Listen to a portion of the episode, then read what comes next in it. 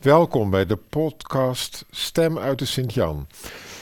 We vieren Palmzondag, de dag dat Jezus werd begroet als de koning door de inwoners, de gewone mensen van Jeruzalem. Die stonden hem toe te zwaaien. Er was ook een categorie inwoners die het maar niks vond. Dat was de elite van het volk. Die wilde hem helemaal niet die vonden Jezus maar een gevaar voor hun status quo die ze hadden bereikt. Dan hebben we het over de hoge priesters en hun entourage. Die hadden het op een akkoordje gegooid met de bezettende macht van de Romeinen. Zij hebben uiteindelijk samen met de Romeinen gezorgd voor het lijden en de dood van Jezus. Op Palmzondag gaat het over zijn intocht in Jeruzalem en ook over zijn lijden. Het is ook een passiezondag. Ik lees u een stuk voor uit het passieverhaal, het lijdensverhaal volgens Matthäus. En daarna een paar kleine overwegingen hierbij. Jezus werd voor de landvoogd Pontius Pilatus geleid. En deze stelde hem de vraag: Zijt gij de koning der Joden? Jezus antwoordde: Gij zegt het. Op de beschuldigingen door de hoge priesters en de oudsten tegen Jezus ingebracht, gaf hij geen enkel antwoord. Toen zei Pilatus tot hem: Hoort ge niet wat ze allemaal tegen u inbrengen? Maar hij gaf hem geen antwoord op welk punt dan ook, zodat de landvoogd hoogst verbaasd was. De landvoogd was gewoon bij elk feest één gevangene naar keuze van het volk vrij te laten. Men had juist een beruchte gevangene, een zekere Barabbas. Nu ze daar toch bijeen waren, sprak Pilatus tot hen: Wie wilt ge dat ik u zal vrijlaten? Barabbas of Jezus, die Christus genoemd wordt. Hij wist heel goed dat men hem uit nijd had uitgeleverd. Terwijl hij op zijn rechterstoel gezeten was, stuurde zijn vrouw hem de boodschap: Laat u niet in met deze rechtschapen mens, want ik heb vannacht in een droom veel om hem moeten doorstaan. Maar de hoge priester en de oudsten haalden het volk over Barabbas te kiezen en Jezus te doen sterven. De landvoogd nam weer het woord en sprak tot hen: Wie van de twee wilt ge dat ik u vrijlaat? Ze zeiden: Barabbas. Pilatus vroeg hun: Wat zal ik dan doen met Jezus, die Christus genoemd wordt? Ze riepen allen: Aan het kruis met hem. Hij hernam: Wat voor kwaad heeft hij dan gedaan? Maar ze schreeuwden nog harder. Aan het kruis met hem. Toen Pilatus zag dat hij niets verder kwam, maar dat er veel eer tumult ontstond, liet hij water brengen en waste ten overstaan van het volk zijn handen, terwijl hij verklaarde: Ik ben onschuldig aan het bloed van deze rechtschapen man. Ge moet het zelf maar verantwoorden. Heel het volk riep: Zijn bloed komen over ons en onze kinderen. Daarop liet hij omwille van hen Barabbas vrij, maar Jezus liet hij geeselen en gaf hem over om gekruisigd te worden. Nadat Jezus gekruisigd was, viel er in de middag op het zesde uur een duisternis over het hele land, tot aan het negende uur toe. Omstreeks het negende uur riep Jezus met luide stem uit: Eli, Eli, lama sabachthani. Dat wil zeggen: Mijn God, mijn God, waarom hebt gij mij verlaten?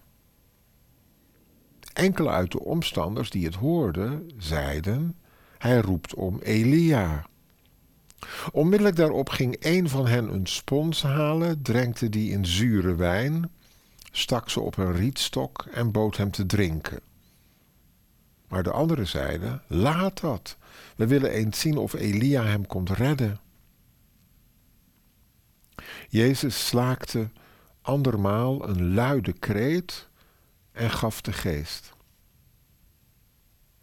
En zie, het voorhangsel van de tempel scheurde van boven tot onder in tweeën. De aarde beefde en de rotsen spleten. De graven gingen open en de lichamen van vele heilige mensen die ontslapen waren stonden op. Na zijn verrijzenis kwamen zij uit de graven en gingen naar de heilige stad, waar ze aan velen verschenen. De honderd man en zij die met hem bij Jezus de wacht hielden, werden bij het zien van de aardbeving en wat verder gebeurde door een grote vrees bevangen en zeiden: Waarlijk, hij was een zoon van God.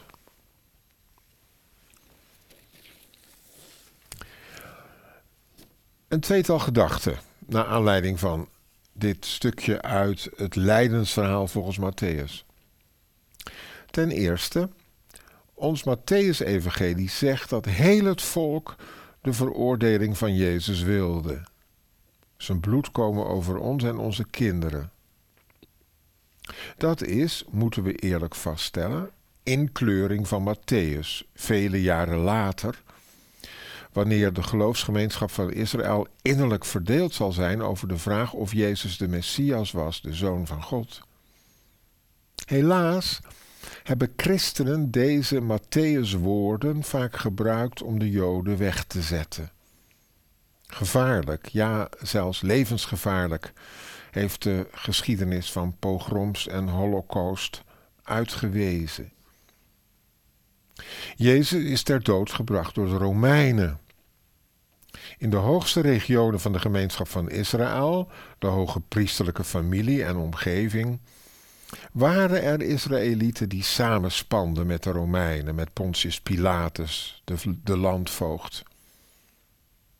Zij vreesden de populariteit van Jezus bij het gewone volk, de armen, de vrouwen, de tollenaars, de zondaars.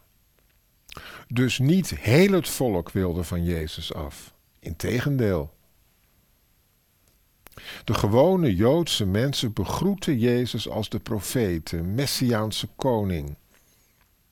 Die, om het zo te zeggen, niet in een limousine, maar in een eenvoudige Fiat Uno zou plaatsnemen, zoals Paus Franciscus gewoonlijk doet. Niet op een paard van de machtige, maar op de ezel, het lastdier van de gewone man. En zie, lezen we verder, het voorhangsel van de tempel scheurde van boven tot onder in tweeën. De tempel in Jeruzalem, die daar in al zijn luister stond tot het jaar 70, ongeveer 40 jaar na Jezus kruisdood, kende twee voorhangsels. Fraai geweven, zeer dikke gordijnen, meters hoog en breed. Het eerste voorhangsel scheidde de voorhof van de tempel af van het eigenlijke tempelgebouw. Achter het eerste, het heilige, mochten alleen gelovige Joodse mensen komen. Verder naar achteren was er een tweede voorhangsel. Dit scheidde het heilige van het heilige der heiligen. Achter dit voorhangsel bevond zich de ark van het verbond met de stenen tafelen met de geboden. Daarop waren twee gouden cherubijnen, engelen, geplaatst. Tussen hun vleugels verbleef de aanwezigheid van God.